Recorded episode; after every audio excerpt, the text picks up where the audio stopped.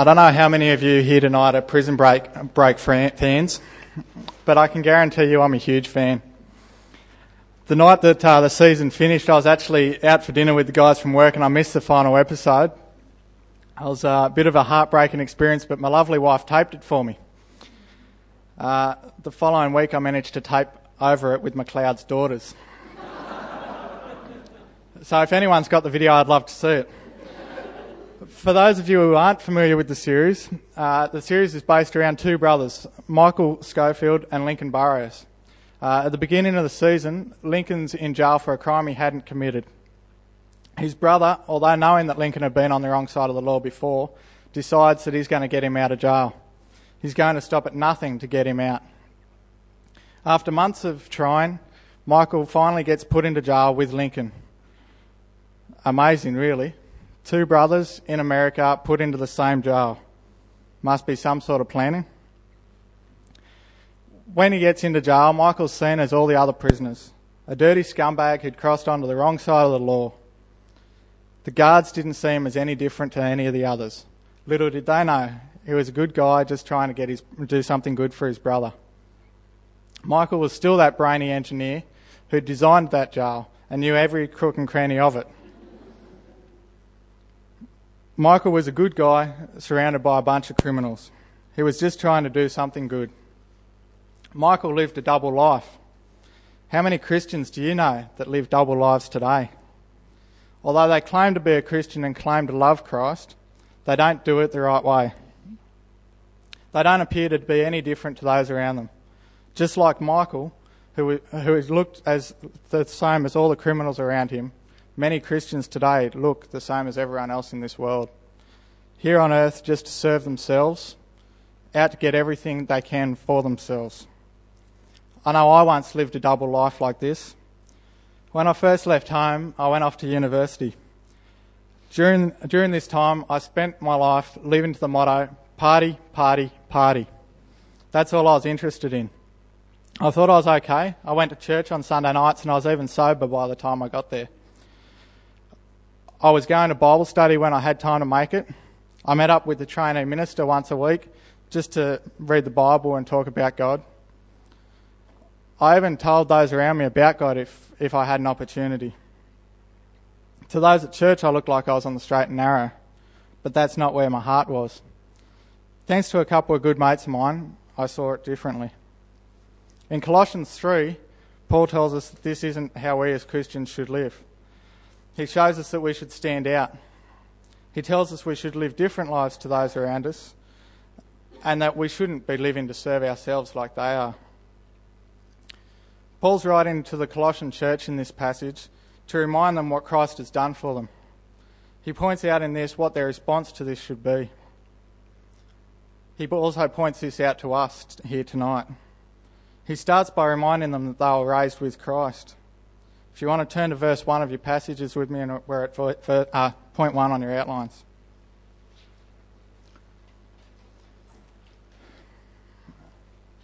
Since then, you have been raised with Christ. Set your hearts on things above, where Christ is seated at the right hand of God. Set your minds on things above, not on earthly things. For you died, and your life is now hidden with Christ in God. When Christ, who is your life, appears, then you also will appear with him in glory. In this part of the passage, we see something amazing about Christ's resurrection and its effect on our lives. Verse 1 tells us that we were raised with Christ. So, what does it mean to be raised with Christ? I know the Bible talks about Christ being raised from the dead, and I rose out of bed this morning, and I might have risen my voice at my workmate the other day. But how am I raised with Christ? Bible talks a lot about Christ's resurrection and how it does and should affect us. But do we truly know what it means to be raised with Christ? We see a great example of how we are raised with Christ in Romans chapter 6 and verses 3 and 4. Romans chapter 6, verse 3 and 4 says, Or don't you know that all of us who were baptized into Christ Jesus were baptized into his death? We were therefore buried with him through baptism into death, in order that just as Christ was raised from the dead through the glory of the Father, we too may now live a new life. In biblical times and in many Christian churches today, when a person made a commitment to follow Christ, they would be baptized in water. Quite often, this was done in a river or a lake or something similar. It was an act that symbolized the death and resurrection of Christ.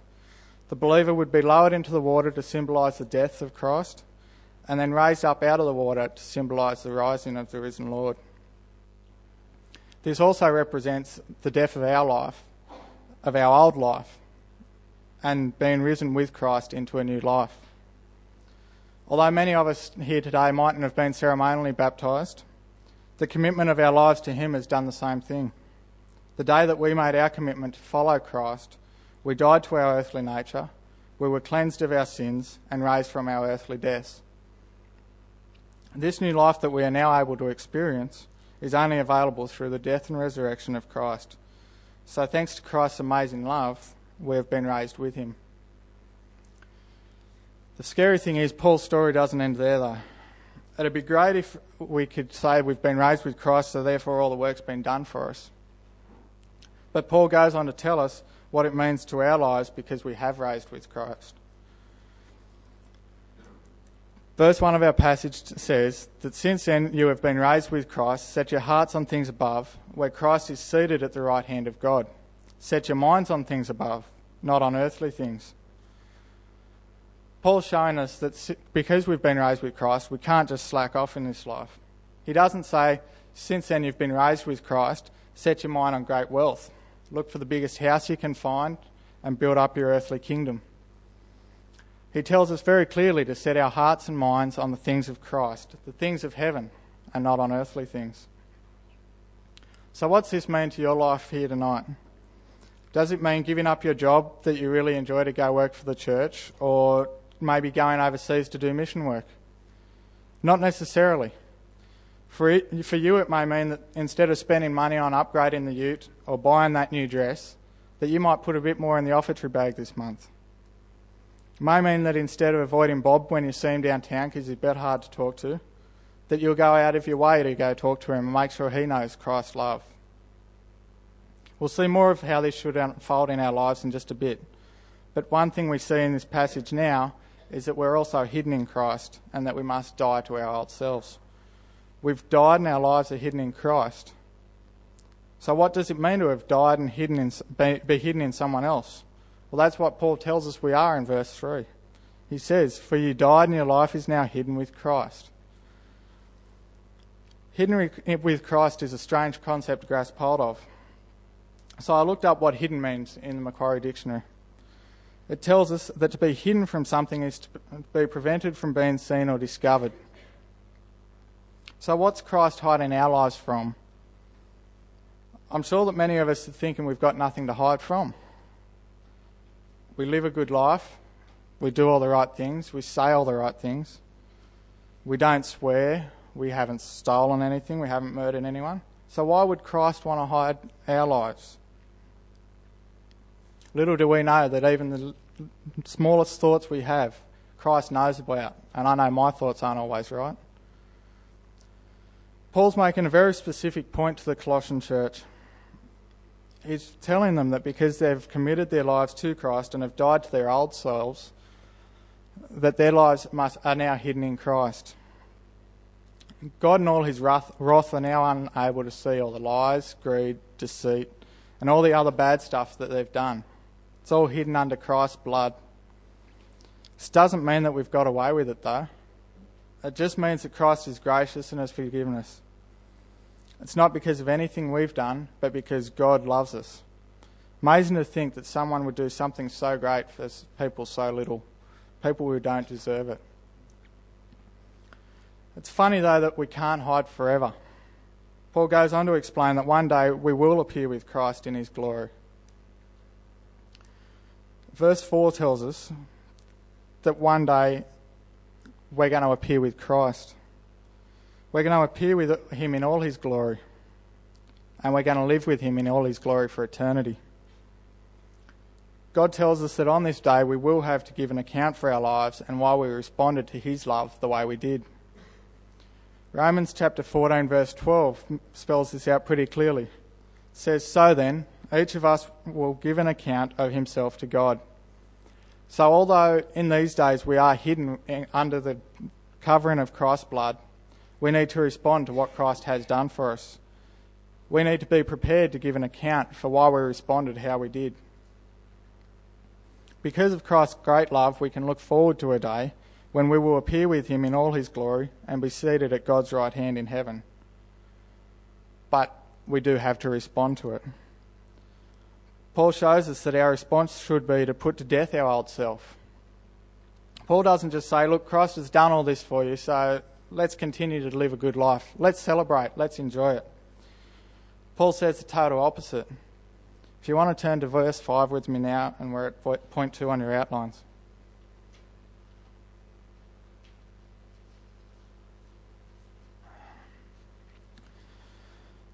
Put to death, therefore, whatever belongs to our earthly nature sexual immorality, impurity, lust, evil desires, and greed, which is idolatry.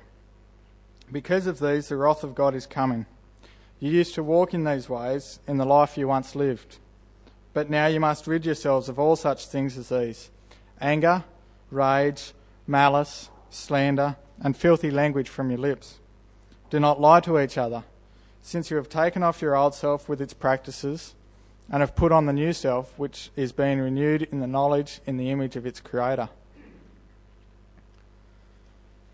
Paul uses pretty strong language here to get us thinking about what being raised with Christ and set apart should look like.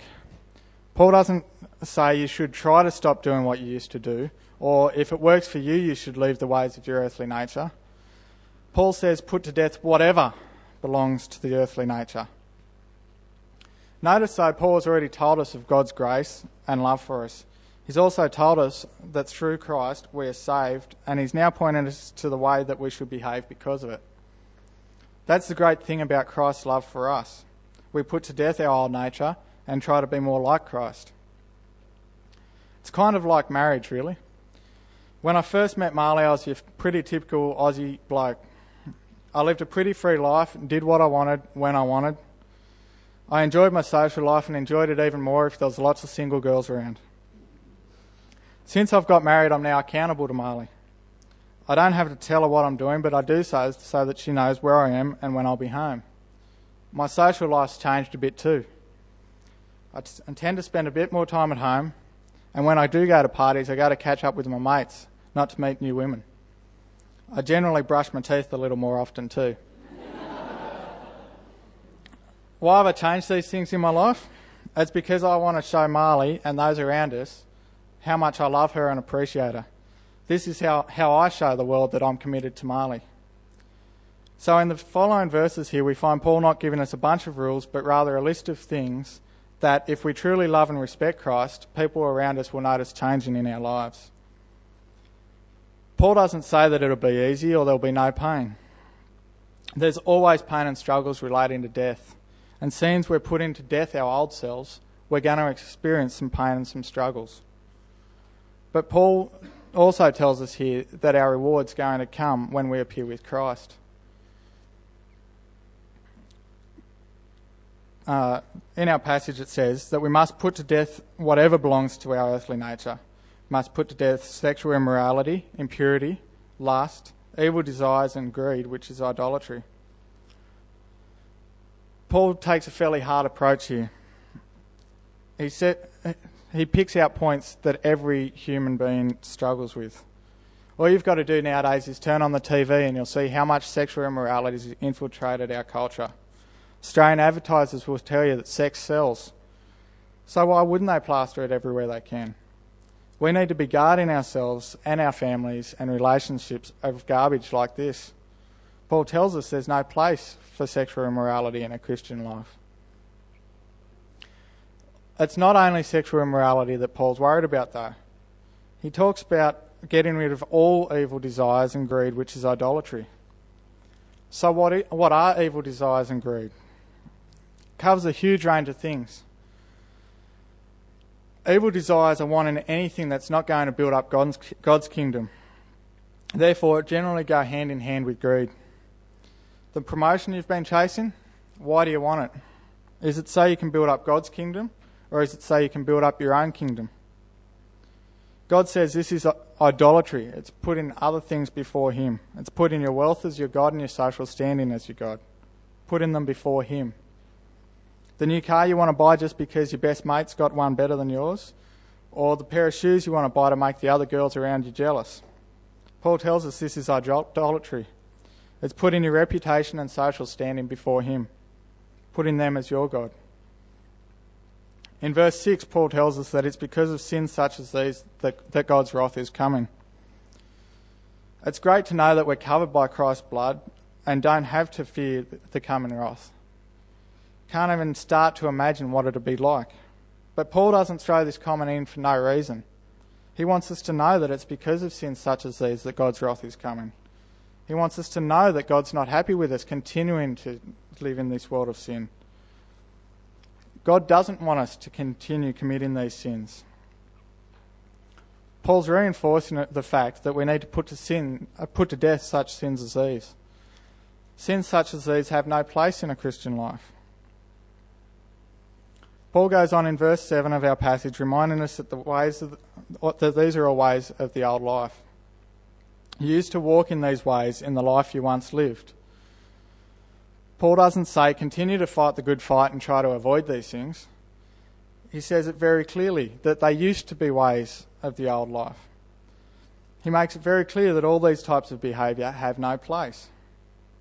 We so often try to reason with ourselves that we live in a fallen world, so we don't have to be perfect. God doesn't see it that way. Paul makes it very clear that sin is a part of the old life. In Matthew chapter 18, Jesus himself speaks of this and how sin should no longer be part of our lives. Matthew chapter 18 and verse 7, if you'd like to turn to, to it with me.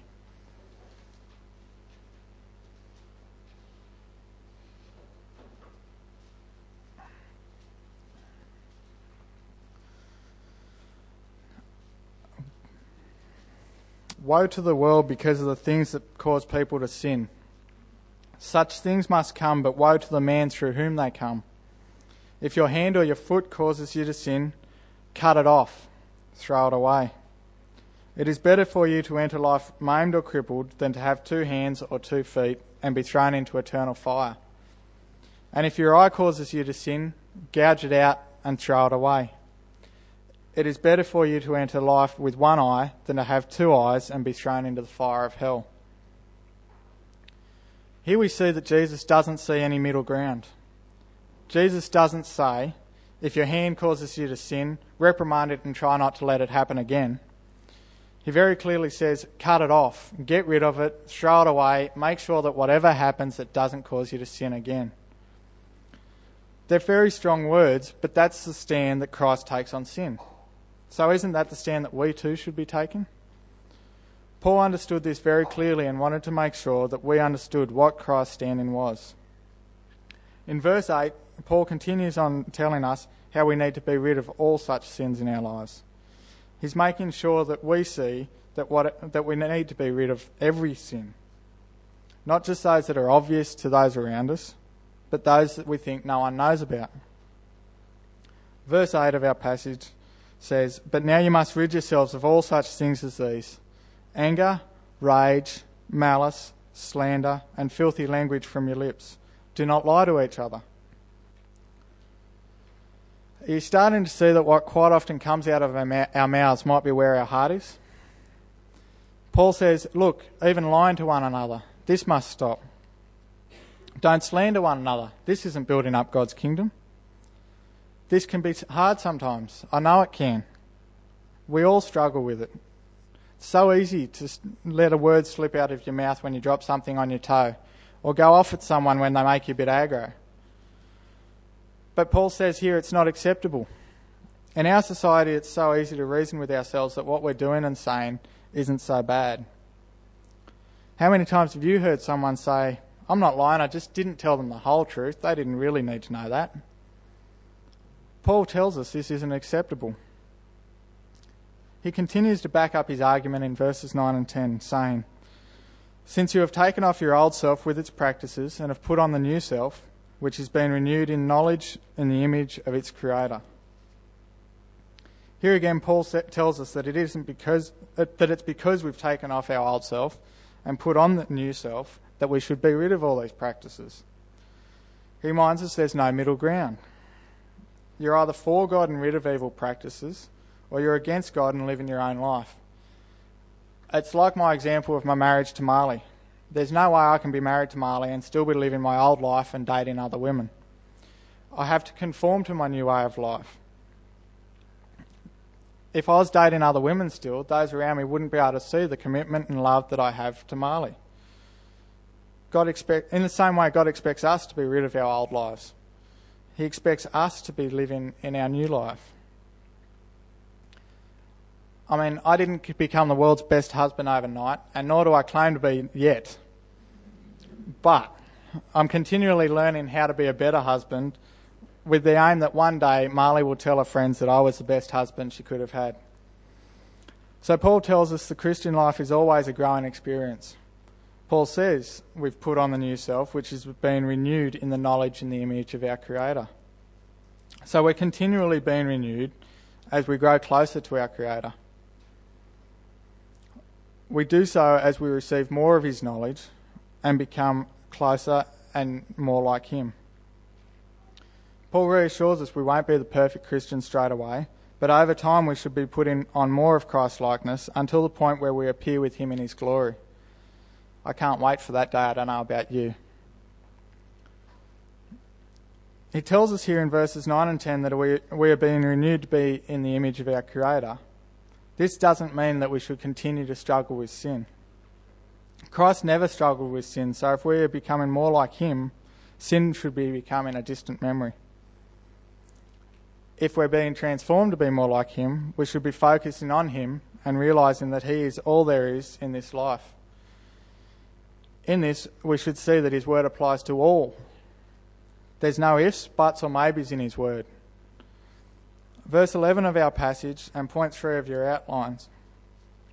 Said, verse 11 says, Here there is no Greek or Jew, uncircumcised, circumcised or uncircumcised, barbarian, Scythian, slave or free, but Christ is all and is in all. So, what's Paul talking about? Well, it's cl- quite clear that Paul is trying to show us that in Christ's eyes we're all equal. There's no difference between Greek and Jew in his eyes. There's no difference between circumcised and uncircumcised men. There's no difference between barbarian, Scythian, slave, or free. Black or white, red or yellow, we're all the same. We're all hidden in him if we accept what he's done for us. It's also trying to point out a, another big point to us.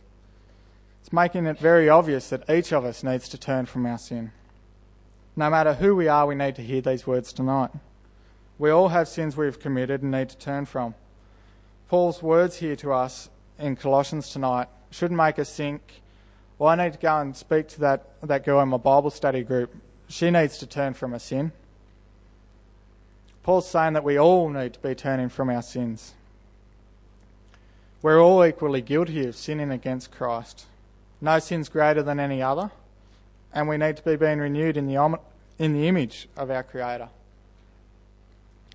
Thanks to Christ's blood shed on the cross for us all, we are all seen as clean by God. All that's required of us is for us to accept his forgiveness. The big point here, though, is that in God's eyes, all sin is equally bad. Therefore, we all equally need Christ's forgiveness, and we all equally need to turn from our sin. Paul only lists a very small range of sins. By no means is he saying these are the only sins that matter.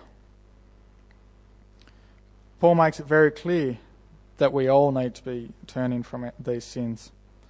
Don't get me wrong for a second, though. I'm not saying that we shouldn't keep each other accountable either. We all need to be keep be supporting each other in this in this race. The point, though, is that we all need to turn to our own lives first. Our first priority should always be to make sure that we are building up Christ's kingdom and that our lives are reflecting Christ's love.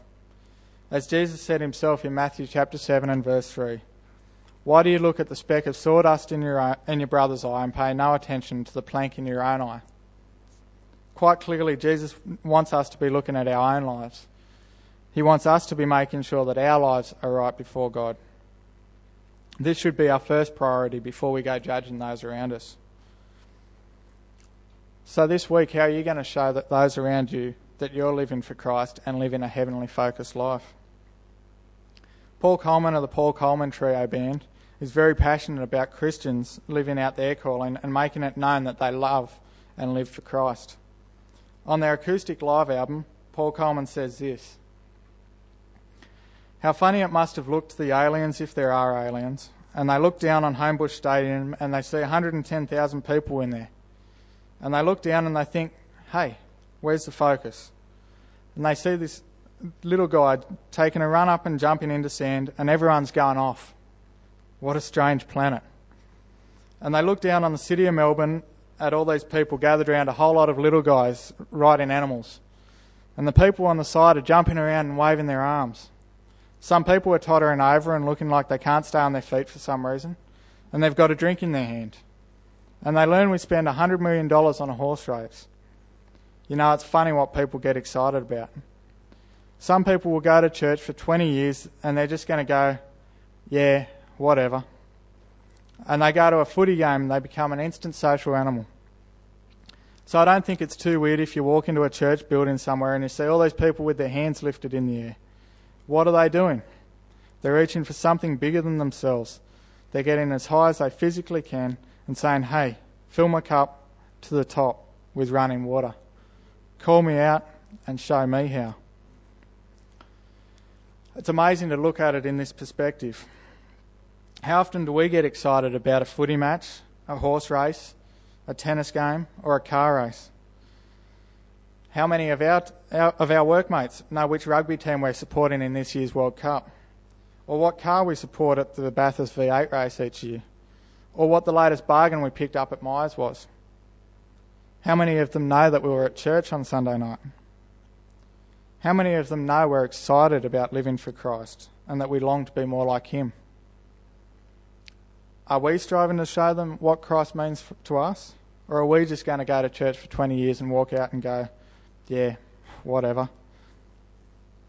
Getting excited for God at, at weekend away once a year at Western Plains Christian Convention isn't enough. We need to be showing the world that God rocks and He's done an amazing thing for us in saving us. What would your workmates say if someone asked them about you and what you stood for?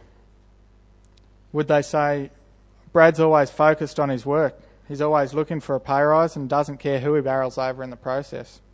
He swears like a trooper and he's always keen to hear the latest gossip. Or would they say, Brad's a hard worker, he's a real company man. He's always there to help others out though, and he's pretty loving to those around him. Seems a bit different maybe. Talks about God and church occasionally too. He actually seems to get really excited about it. Maybe that's why he's different. I hope my workmates would say the second of me. So, how many of your workmates can see what your focus is? Can they see that your focus is different? The first four verses of tonight's passage tell us who we are in Christ. We're raised with Christ, we're hidden in Christ, we'll appear with Christ. So, if this is who we are, why isn't Christ our focus? Why aren't we living with our focus on heaven? God's so gracious and He's done so much for us already. All He asks of us is to turn from our sin and set our hearts and minds on the things of heaven. So, where is your focus? Are you living a heavenly focused life or are you living to please your earthly longings?